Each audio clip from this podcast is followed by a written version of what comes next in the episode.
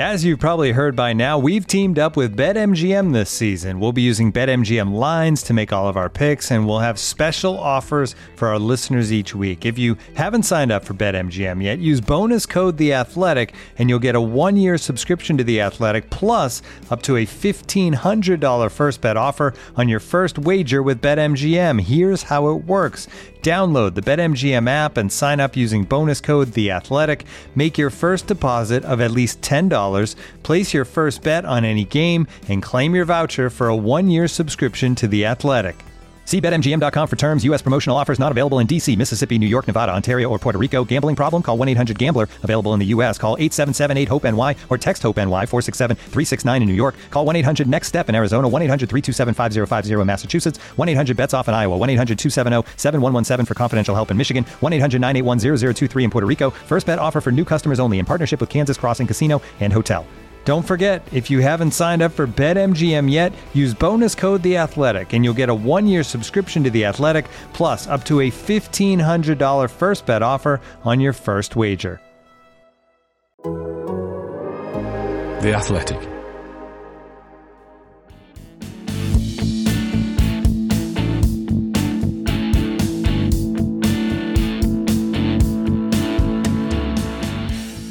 Hello and welcome to Glad Tidings, the Athletics Everton Football Club podcast. And this is going to be a very jubilant episode of the podcast because all our musings and uh, trepidation and everything else that went into the nerves and anxiety that went into last week's episode were blown away with two goals on Saturday evening that secured Everton's first win at Anfield since 1999. Yeah, I even feel like pinching myself a little bit when I say that sentence. Uh, Everton 2, Liverpool nil, or rather Liverpool nil, Everton 2. Um, wow, so much to talk about in this episode. Not just a historic derby win. Brilliant news for the Bramley Moore Stadium as the council grant formal planning permission. Luca Digne, one of Everton's best players, signing a new contract. And of course, a look ahead to the Southampton game on Monday. But starting at the very top, which is just about how we felt um, tea time Saturday, Pat. Hello, welcome in. Um, we've sobered up finally. Um, what? Wow! What? What a feeling that was. Um, I didn't think it'd ever. I started to doubt if it'd ever happen. Uh, you and I were messaging on Friday afterwards, and it was just uh, every cliche you want. We were on. We were on cloud nine, weren't we? Such an important result for the club and for the fans. Yeah, ab- absolutely. Uh, cloud nine is entirely right, and um, obviously it was a fantastic result fantastic performance in the main. I had a conversation not long after the game, um, which basically went along the lines of me kind of trying to put this win into context. It had been a long time since Everton had gone to Anfield and won. It was a long time since Everton had, had won a derby game at all, um, going back to 2010 for that last derby win, and even that was at Goodison Park. But effectively, my, my argument was that we should celebrate, of course, we should celebrate massively so um, because we've been so starved of success. And when you haven't got silverware, and when you're not even always qualifying for Europe, certainly not the Champions League, um, you, you, live for moments in football. Yeah. And this this was a big moment. It was symbolic. It was really important. So Everton going to Anfield and winning, um, going I think it was level on points with with Liverpool in the table, wasn't it? Having mm. played a game fewer. Um, so that, that that felt important. It felt decisive. It felt like a, a, a, huge step in the right direction. And in the absence of silverware, that's all we've got to go off. Really, how Everton perform in these big big games. Yeah. What you can say is that now you look at the record. I, I think I tweeted something earlier about the record against sides in the supposed top 6 mm-hmm. um, and Everton have beaten Leicester once. They beat Spurs away. They drew with Leicester at home. They beat Spurs in the cup.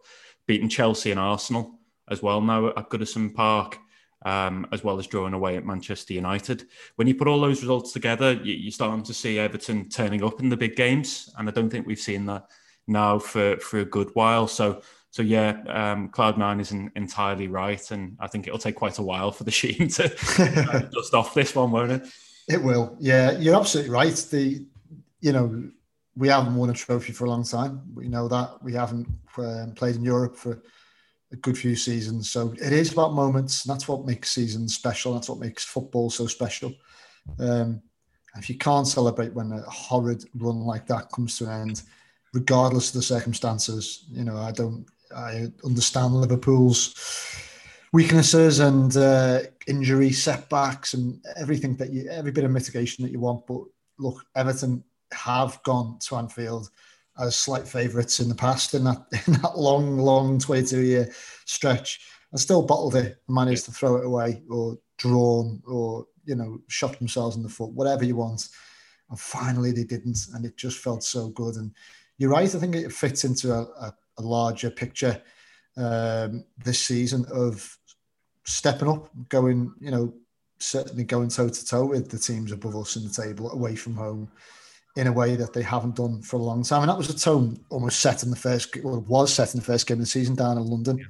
beating Tottenham on their own ground. Um, and it's quite exciting to see whether or not, we, you know, under Ancelotti, certainly with how good the away form's been, a few more of those records can start to tumble. Uh, you know, look ahead and we'll discuss mm. this, you know, in a few weeks. But our record down at Stamford Bridge is atrocious. I think it's more like 1995 since we last won, or 94, 95 since we last won there yeah. uh, in the league.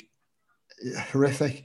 So maybe maybe we can start to put a few of those terrible, terrible, terrible runs to bed. But the piece you and I did, we did a couple of pieces, and um, but, but you and I sat down uh, sort of sat Sunday morning and began to piece together how the win came about, and it was a fun piece to write. We got some nice info.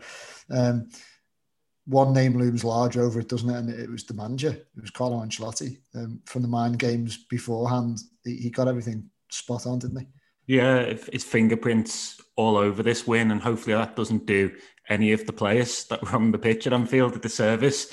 I thought, I mean, there was from the conversations I had with friends that support Everton and even relatives that support Everton. There was a lot of surprise at that starting lineup that he um, that he picked, and even myself, I was kind of I was looking at this going, where's the width going to come from? Everton don't normally play well in a in a back three. I know I know it wasn't always a back three, but Everton don't normally play well with with wing backs. There, there was quite a bit of panic and trepidation about this, but um, it's not the first time that he selected a, a lineup, and Twitter's kind of been set ablaze by it. And then um, we've kind of, when I say we, people in general have um, ended up with egg on their on their faces. I thought he got it spot on. Uh, I'm not just talking about the tactics there. He did get the tactics right. Uh, deprived Liverpool of space. Um, used the certainly Seamus Coleman to negate the threat of, of Andy Robertson, as we, we mentioned in the piece. Coleman handed a, a man marking role, but also the idea of not really always playing from the back. We know Everton like to play from the back. They use Michael Keane a lot, Jordan Pickford a lot in build up play. But here they, they kind of look for that space, particularly over Kabak's head, um, and, and look to set Richarlison free down the down the sides almost.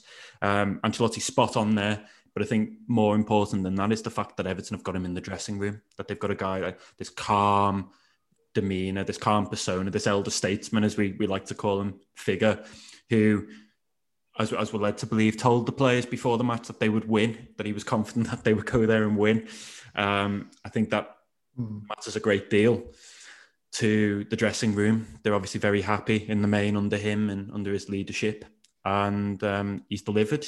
when you when you make comments like that, you've got to go and get a result, and and obviously he has put up in this in this case. Um, so I, I, thought I thought this this was the kind of win that shows the progress that's been made under Ancelotti, and it's the kind of win you get when you've got a manager like Ancelotti at the helm. And that's in my opinion, at least. Completely agree. Um, and I, I, don't think, don't worry, it won't be the last time we, we discuss this win on the podcast. It certainly won't. A quick word for um, you know other elements of it. Uh, you know, and by the way, honestly, do do if you haven't read it already, do do read the piece. Um, there was a, a one a.m. wake up call for the players at the hotel, and then obviously we've discussed Ancelotti's fantastic input, the mind games, the selection, and then I think just really the insight into what the players were thinking uh, on the day of the game, and indeed how they celebrated after um, that's really worth checking out that piece. And there's been there's been more uh, since that this week. Um, you can subscribe to Athletic now for a special price of four quid. It's three three ninety nine a month for six months, and it's forty percent off the full price of a subscription. So it's a decent offer indeed, and you just get all the great analysis and in-depth features from the very best football writers around, as well as ad-free versions of this podcast and many more. Um, so, Pad, before we move on, I just want as well, you know, obviously Everton have, as you said, been more expensive this season, but you know they they're very pragmatic in the mold of their manager, uh, and part of that is the the excellence at set pieces, which you also mentioned in a piece that you've done today. Don't you just want to give us a, a little teaser of that? Yeah, I mean, obviously, anybody that's watched football coverage over the last couple of months will know that people have been speaking, quite commentators and pundits have been speaking quite extensively about Everton's deep line from certainly wide free kicks and corners. Um, I explored that in a little bit more depth, why they do it, um, what are the main reasons. Um, long story short, um, it's to give the kind of the the main headers of the ball, the best headers, the, the most aerially dominant players in the team, the opportunity to face the ball and go and attack it. It gives them more resp- responsibility. It gives your goalkeeper less responsibility in terms of being commanding. The goalkeeper is just there to save what comes his way. And it, it's not entirely uncritical because the, the record has improved defensively from set pieces since the days of Marco Silva, where, let's be honest, Everton were about the worst in the league. And yeah. the, the, stats bear that out as well, by the yeah. way. Um, they've improved a lot. But I think you improve a lot as well because you've got people like Michael Keane, Yerry Mina, Calvert Lewin, Richarlison's good in the areas we know. It's a very tall Everton side at this moment in time when you when you even factor in Mason Holgate and and Ben Godfrey in, in some some situations. Everton are kind of middling. So I, I, kind of had a look at kind of little quirks, little areas where, with the help of a set piece consultant, little areas where um, Everton may need to just kind of pick up a little bit, little areas of weakness. Um, and then the part I enjoyed a little bit more was looking at Everton's fantastic record from attacking set pieces. So I think only West Ham from um, wide free kicks and, and corners have scored more goals in those situations. And they've played more games than Everton. Yeah. So um, Everton are right, right up there. Um, and I mean, that's not a massive surprise, is it? Given the, the players Everton have got at their disposal, both in terms of delivering the ball and also um, also attacking the ball too. So, um, so yeah, do check that one out. Um, hallmarks of a, of a certain Davide Ancelotti, Everton's assistant manager, and obviously Carlo's son. He um, every every time we get feedback about Davide, it, it, it's almost always universally positive. And I hope I'm not kind of completely airbrushing out negatives here. It's just I've not. I don't know about you, Greg, but I've not heard many negatives about this guy in terms of the role he's doing. I mean, a lot of the players really enjoy working under him. He's the one tasked with doing a lot of the kind of the tactical work and training, taking a lot of the training sessions, doing the um, doing the collective drills, I'd call them, the stuff where you're working on shape and and set pieces and all that kind of stuff.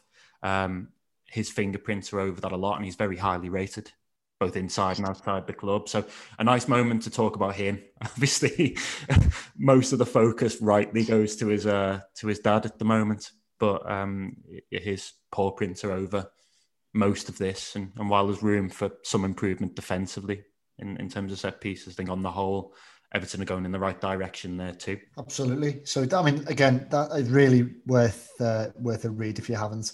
Uh, and then there's a piece by me uh, on what we'll discuss next. But before I go there, if you want to take advantage of that offer, don't forget that's £3.99 a month for six months, and that's 40% off a full uh, annual subscription. Go to theathletic.com forward slash Everton pod to take advantage. That's theathletic.com forward slash Everton pod for a special 40% discount code.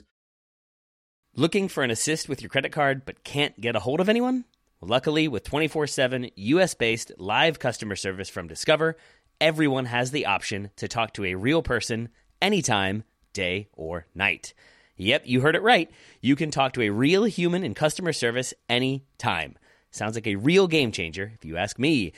Make the right call and get the service you deserve with Discover. Limitations apply. See terms at discover.com slash credit card. This episode is brought to you by Michelob Ultra, the official beer sponsor of the NBA. Want to get closer to the game than ever before? Michelob Ultra Courtside is giving fans the chance to win exclusive NBA prizes and experiences like official gear, courtside seats to an NBA game, and more. Head over to michelobultra.com slash courtside to learn more.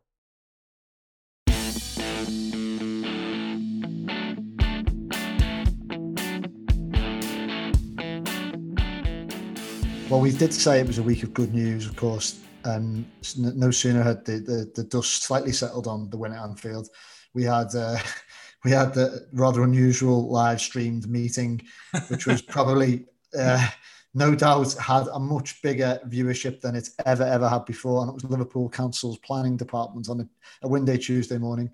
Um, of course, on the agenda was the Bramley Moore Stadium, Everton's plans for that, along with the uh, proposals for the Goodison Park Legacy project, or what they're going to leave behind once they've moved stadium. And uh, as I'm sure you all know, both were unanimously approved. It was a very triumphant meeting, some fantastic um, speeches, some not not so fantastic objections.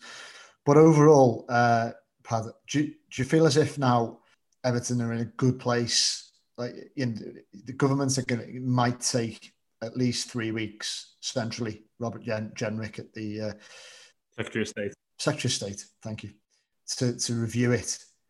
But I feel as if this project's got almost unstoppable momentum now. Well, it feels like that, doesn't it? Certainly locally, a unanimous verdict from the Liverpool City Council Planning Committee, following a week on from the recommendation that it be approved by the, the, the council's planning officer. I think it's quite hard if you if you're making noises like Jenrick has done that you want things to be decided in the main locally.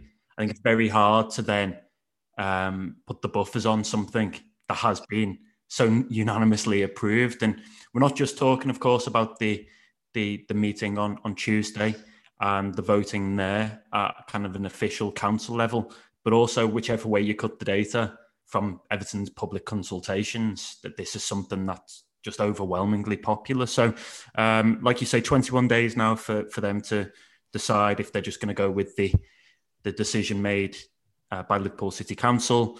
Um, the noises so far have been that that's what they would like to do, but um, we'll need confirmation of that obviously in the next 21 days.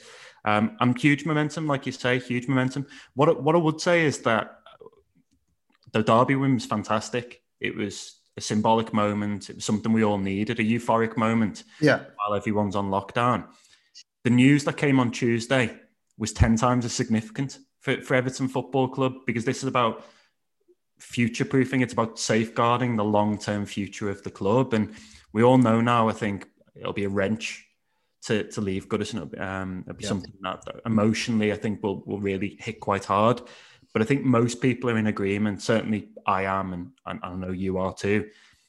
That a new stadium is essential in terms of getting an extra revenue, being able to compete uh, financially with the, the big boys in the Premier League. So um, for, for this to be approved locally um, and to have signs that it's gonna gonna kind of go well um, nationally too, I think that's that that constitutes a real step forward beyond something any any one derby win um, could do. Totally agree. Um, it, it, does. It does feel now that you know, in, in light of uh, the objections, which are you know are from, I'm sure listeners will will have noticed that uh, they're not the most uh, front-facing, publicly accountable bodies in terms of historic England, or certainly I don't feel they are. They've not fronted up uh, spokespeople. They, they they release statements, but there's historic England and the Victorian Society, and the the hub of their argument seems to be the, the heritage point over the stadium, and, and that you know as a historic dock, um, filling that part of, of the dock in uh, would be like you know irrevocably losing some part of our heritage. But I think what they forget and what Councillor Joe Hanson so spectacularly made the point was this is a, a disused dock. It was it, it is historic. No one's de- debating that, but it was a a coal yard effectively, as, as, even as our historic docks go. And that's not to belittle any of them, but we've got a few. this one was ostensibly used for storing coal for the other docks. And, and the most important thing for me, which really rankles, is that it's disused currently and it's in a part of our city which uh, is right on the edge of, of, places with a lot of poverty and social deprivation. Yeah. Nobody goes there at the moment. Nobody goes there. All the, a lot of the pubs along that stretch of road, bar the Bramley Moore itself, which is fantastic, have closed and vanished. This is an area crying out for regeneration. And if it, it annoys me because I feel as if historic England, although their intentions are very good in terms of preserving heritage, it feels like that they're doing that from afar, and they need to come down here and look and, and think what, what, what difference this would make for people of the city. Yeah, well, well, absolutely, and uh, locally, people have, have come to the the same conclusion as you that the council have the residents of the city have when when this has been a public consultation. I think there were a few little barbs in that in that meeting, and I did listen to kind of all three hours or so of the, the meeting on Tuesday. I think there were a few little barbs from councillors who spoke about people from outside the city um, coming in and trying to dictate what happens. And I think there was another. It wasn't from Joe Hanson, but from one of the other councillors whose whose name eludes me. There was a kind of a wonderful, impassioned speech about how actually it's more of a dereliction of duty uh, from a heritage perspective if the dock is left in exactly as it is yeah. because Absolutely.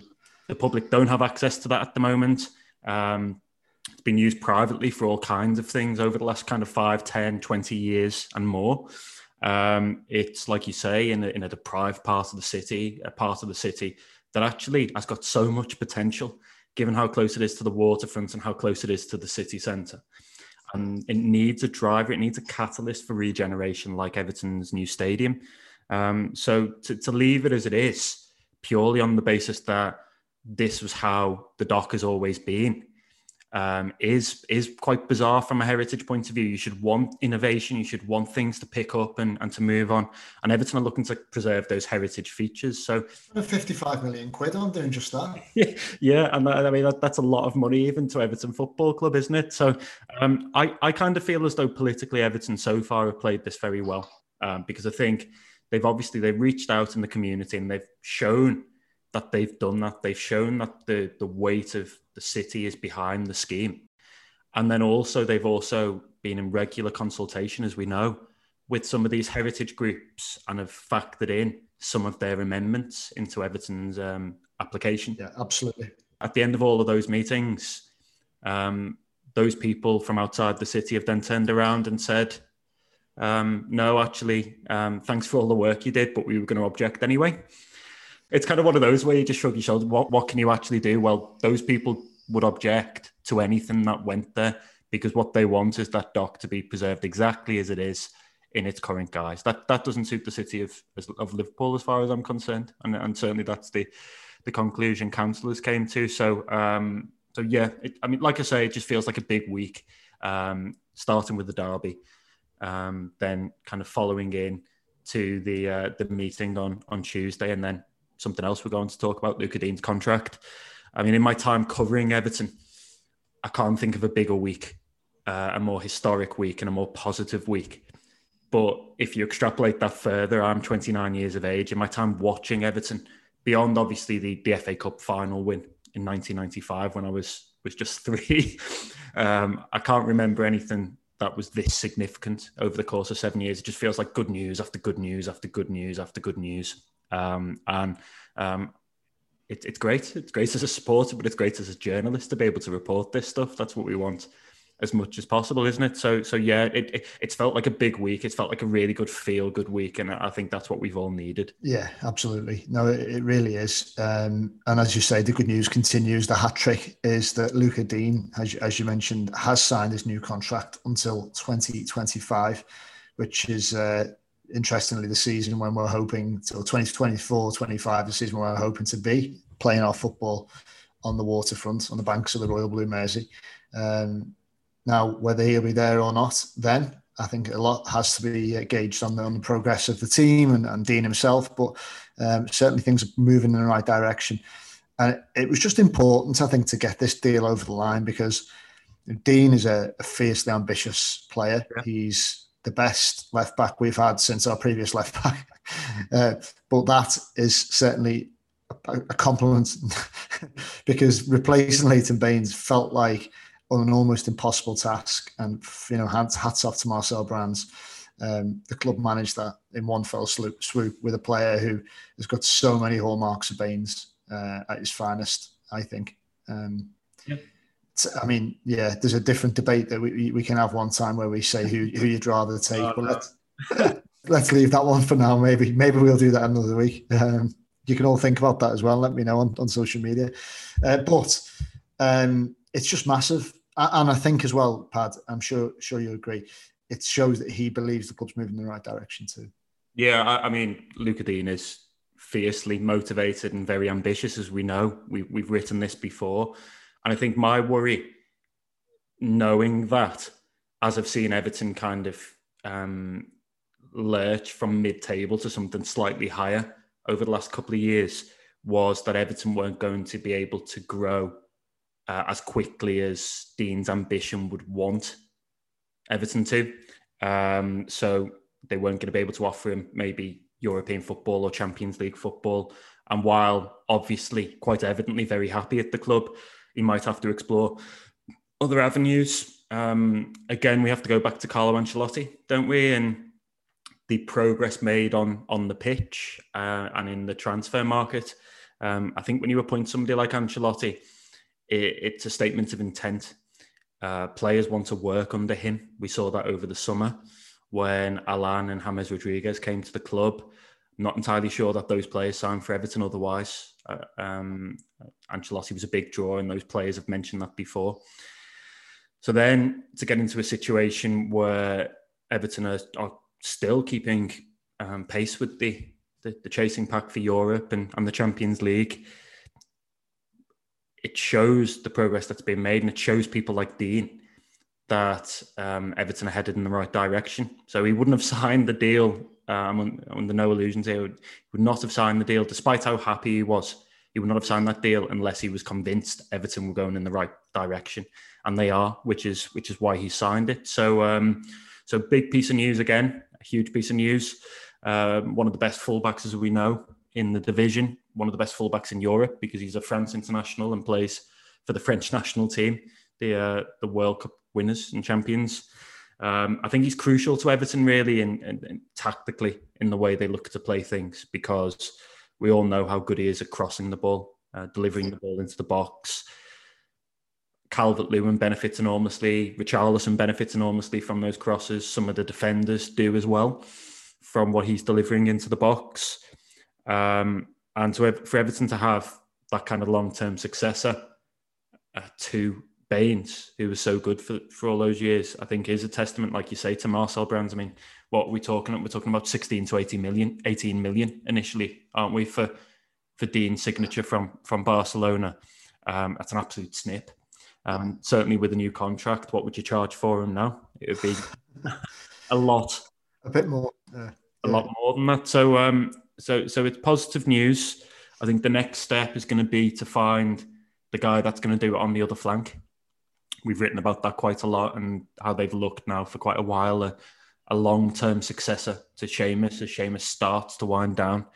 Um, if they can do anywhere near as good business on that side as as they did with regards to Digne on the left, then Everton are going to be in a much healthier position. That that's the task. Um, but Everton need more players of the quality of Lucas Digne, and if they if they do, then they're, they're, kind of in the right direction, aren't they? As you say, that's that's the big challenge, isn't it, facing Everton in, in terms of the recruitments in the summer.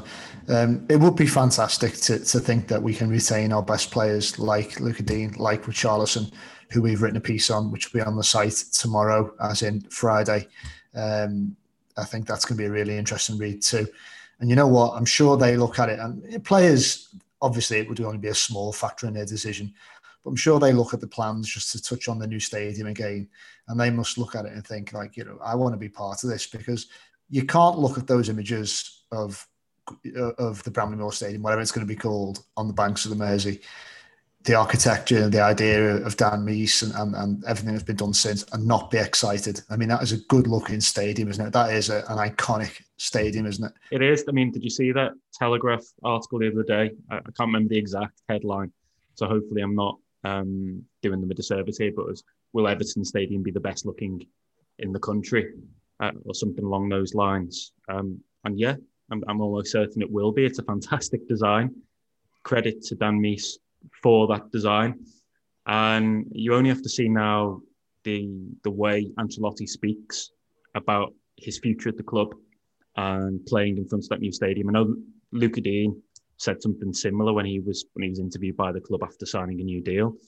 But on Thursday, Ancelotti had a press conference ahead of Southampton, and he, he said he'd, he'd love to manage Everton in that new stadium, mm-hmm. which means that he'd need to probably, if we're being honest, extend his current deal.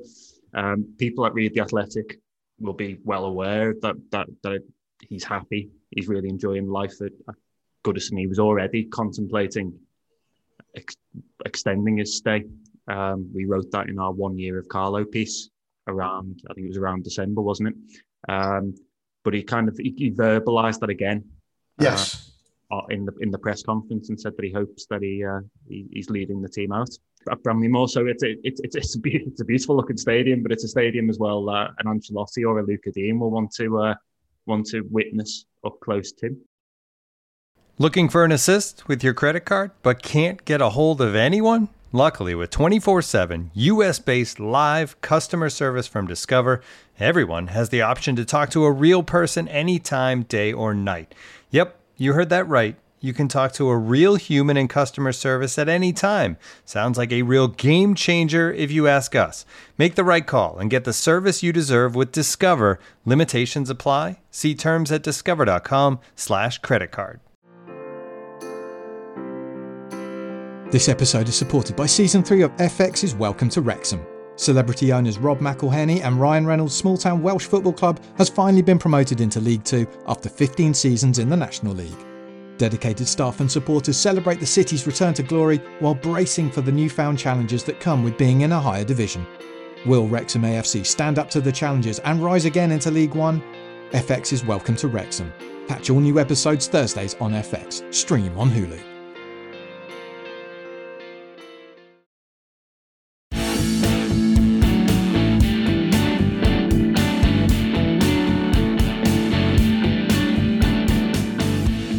I mean, with Digne again, you spoke about how, how crucially important he is to Everton. Um, bit, we've had a happy knack during during over the years of, of, getting left backs who can deliver absolutely killer set pieces, corners. I mean, you don't need to go back to uh, Baines. You can go back to Andy Hinchcliffe, and then of course he was a left winger. But if you talk about left-sided players, Kevin Sheedy. But then, you know, you look at our most successful era um, you know, clearly, Pat Van den Hauwe was a different type of player, yeah. more of a def- defender's defender. But we, we have had a lot of left-footed players who've had immaculate delivery, and I always remember like an Andy Hinchcliffe corner was often as, as good as an, an assist before he'd taken it. Sometimes for one happy period. Yeah. It'd be interesting to think where Baines is going to rate uh, for these left footers, the amazing left footers we've had at the club, certainly left backs rather. Yeah, I mean, when you mentioned Andy Hinchcliffe there, I was getting images of him in the um, salmon striped Everton kit of the kind of yeah. the, I mean it was kind of 93-ish wasn't it? Yeah. Not not quite mid 90s but but there or thereabouts. Remember him kind of delivering balls at Loftus Road and, and places like that and just putting them on a sixpence for for everyone. Like you say we've been really lucky to have players of the quality of Hinchcliffe and um, Unsworth, Baines, Lucas Digne delivering the ball from from that flank and from other flanks, depending on what they were doing. Um, and it, like you say, it'll probably spark a bit of debate as to where Digne sits in in relation to those guys. Mm. Um, I, have I've been quite lucky. I, I, sat through a lot of Leighton Baines growing up, um, and I think what you've got with Baines, as well as the footballing ability, which was obviously top top class. He was kind of PFA Team of the Year and Player of the Year at left back um, on a number of occasions while Ashley Cole was still around. So that's no mean feat. But I think what you got with Baines as well is you've got an emotional resonance, haven't you? Certainly yeah. for people from the city. Uh, he's a local lad. Obviously, poured his heart and soul into Everton. Lucas Digne is pouring his heart and soul into Everton, but he's not a local lad. So that makes that discussion that bit harder because sometimes you're not just talking about footballing matters. What I would say is I don't consider to, there to have been any drop off from Baines to Digne. Maybe just in terms of Baines, Baines every now and then would do something like a kind of Stamford Bridge where he, he scored that free kick. late in the game in, in the FA Cup game to take Everton into extra time. Digne doesn't quite take free kicks to the same extent, so he's not afforded the opportunity to do that. Um, so maybe Bain scores a few more, and Digne obviously creates an awful lot of goals. Um, it's quite a nice debate to have, isn't it? Because we're talking about two guys there that, like like I was saying earlier, not only among the best we've seen at Everton, but among the best kind of peer wise as well. No, I remember having almost looking through the same statistics over Baines and how he led the way in the European big leagues as a left back. Uh, and as we've often had the same discussion over Digne, it's, it's scary how similar they are in so many different ways. It really is. We will have that debate one day. Actually, we will have that debate about who, who's the best. Things a bit early to because I think with Baines, the sample size is just so much bigger. I think you'd have to you have to wait a couple of seasons, but you know I'm open to maybe having it sooner. Um, perhaps we could even have a discussion about it on Friday night because Friday um, we're going to be uh, we're going to be back on air if you like, yeah, slightly different capacity. um, Pad, would you like to tell the listeners what we're doing on Friday night? Yeah, so uh, it's something we've mentioned, I think, on at least one previous podcast, and, and it's certainly been on the website as well for, for athletic subscribers. We're hosting a big Everton quiz, raising money for Prostate Cancer UK on Friday, the 26th. Um, you asked me earlier what time it was. I'm, I'm still going to say it was half seven, but uh, I'll, I'll post, I'll tweet something about it just to make double sure. We've got prizes, really, really good prizes, but can't reveal much just yet.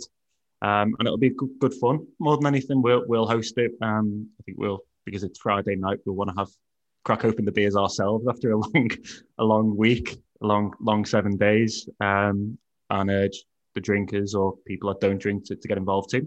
Um, it's going to be really good fun. I think I've written the I've written like some questions. You've written your questions well. Can't quite remember actually what I've actually written, so it'll be a bit of a surprise to, to, to, me too. Um, and yeah, we would love people to sign up. Obviously, it's a really good cause. Absolutely. So uh, yeah, please do come come and get involved if you haven't already signed up. Great cause, and uh, we'll tweet about it, won't we? Once we're a bit clearer on details. We, we, will indeed, but I think it'll be a laugh. Looking forward to it. Um, so, okay, before we wrap up, we should also look ahead to Monday when I think it's a very important game. It might not have the glamour of our recent uh, fixtures, you know, Old Trafford, Man City, uh, and, and obviously, you know, that amazing evening at Anfield. But we've got Southampton on Monday, and um, in many ways, it's it's almost as essential because I feel it's it's must win, and I just I just think it, it becomes the game that has defined what's been frustrating about Everton this season. And if they can over, if they can get through that, then I really am excited about where the rest of the season leads. I mean, it, yeah.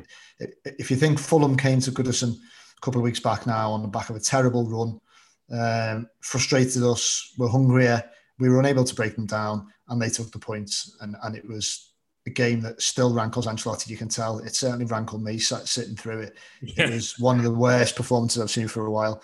Southampton are coming on the back of a bad run of form, but we know under Ralph Hasenhüttl, we know they've got good players, we know they're well organised, and we know because we've seen it this season away that they can frustrate us. For all those reasons, Everton have to deliver, don't they, on Monday? Yeah, it's an opportunity to keep the feel good factor going. I think it's another opportunity as well to put this quite unwanted away record to bed now. Um, I think Everton certainly in the lower half of the table when it comes to purely home form, and I don't even think a, a comfortable mid-table place. They're, they're they're kind of dropping towards the foot of the table because of recent results like Fulham at Goodison Park. So it's an opportunity to in, in those kind of senses, but it's also, of course, you've got to see this as a chance to to take another three points at home and put extra pressure, potentially leapfrog some of the teams around you competing for that Champions League place as well. Um, not not the best stylistic matchup, I wouldn't say for Everton. We've seen problems against sides that sit really deep. Southampton, I don't think will sit really deep, but we've also seen problems when sides have really, really pressed. So, like Southampton did at St Mary's, like Fulham did at Goodison recently, when Everton have pressed high up the pitch, they've had trouble playing out, breaking mm. out, and getting forward. What I would say is, I actually think we could learn quite a few lessons from the approach against Liverpool, not in terms of how much ball possession Everton have, but how they use that pass, that long pass into the channels to get Richarlison and, and Calvert Lewin on the run in the second half. I think what Ancelotti did, I mean, Jamie Carragher did a really good segment on this on Monday Night Football. Jordan Pickford normally passes really short. Yeah. When, when Everton are building from the back with goal kicks and stuff like that.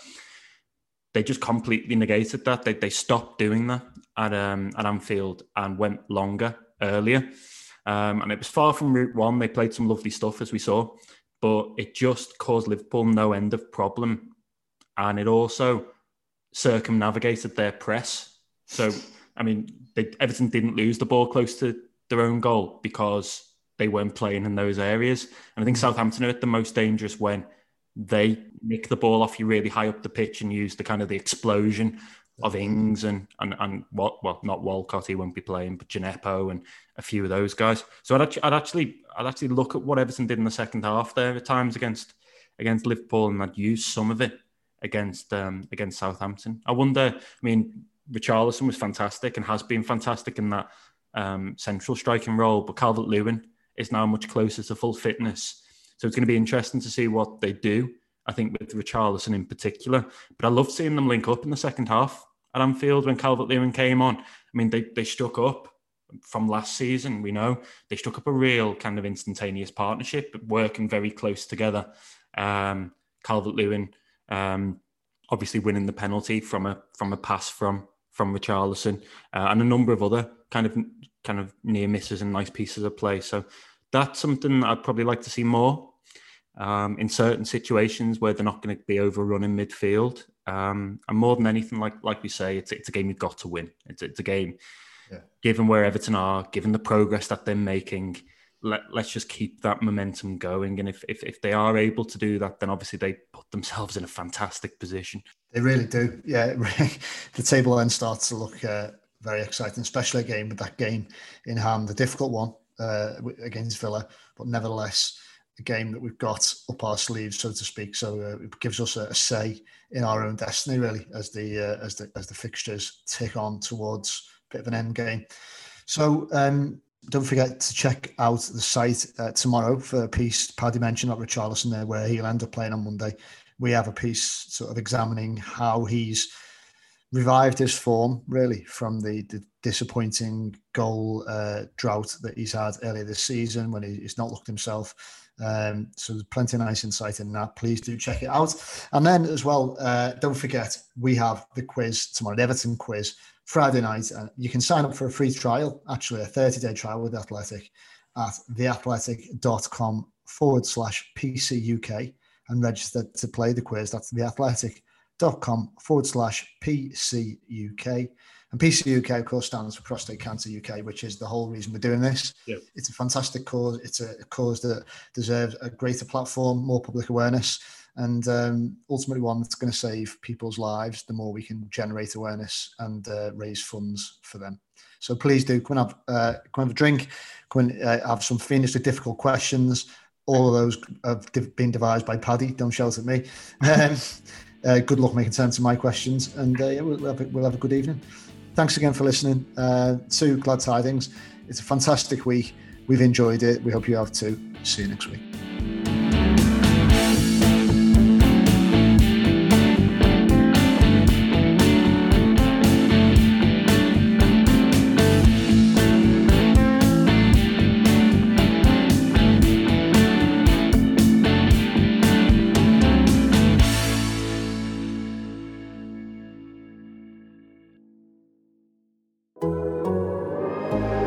Athletic.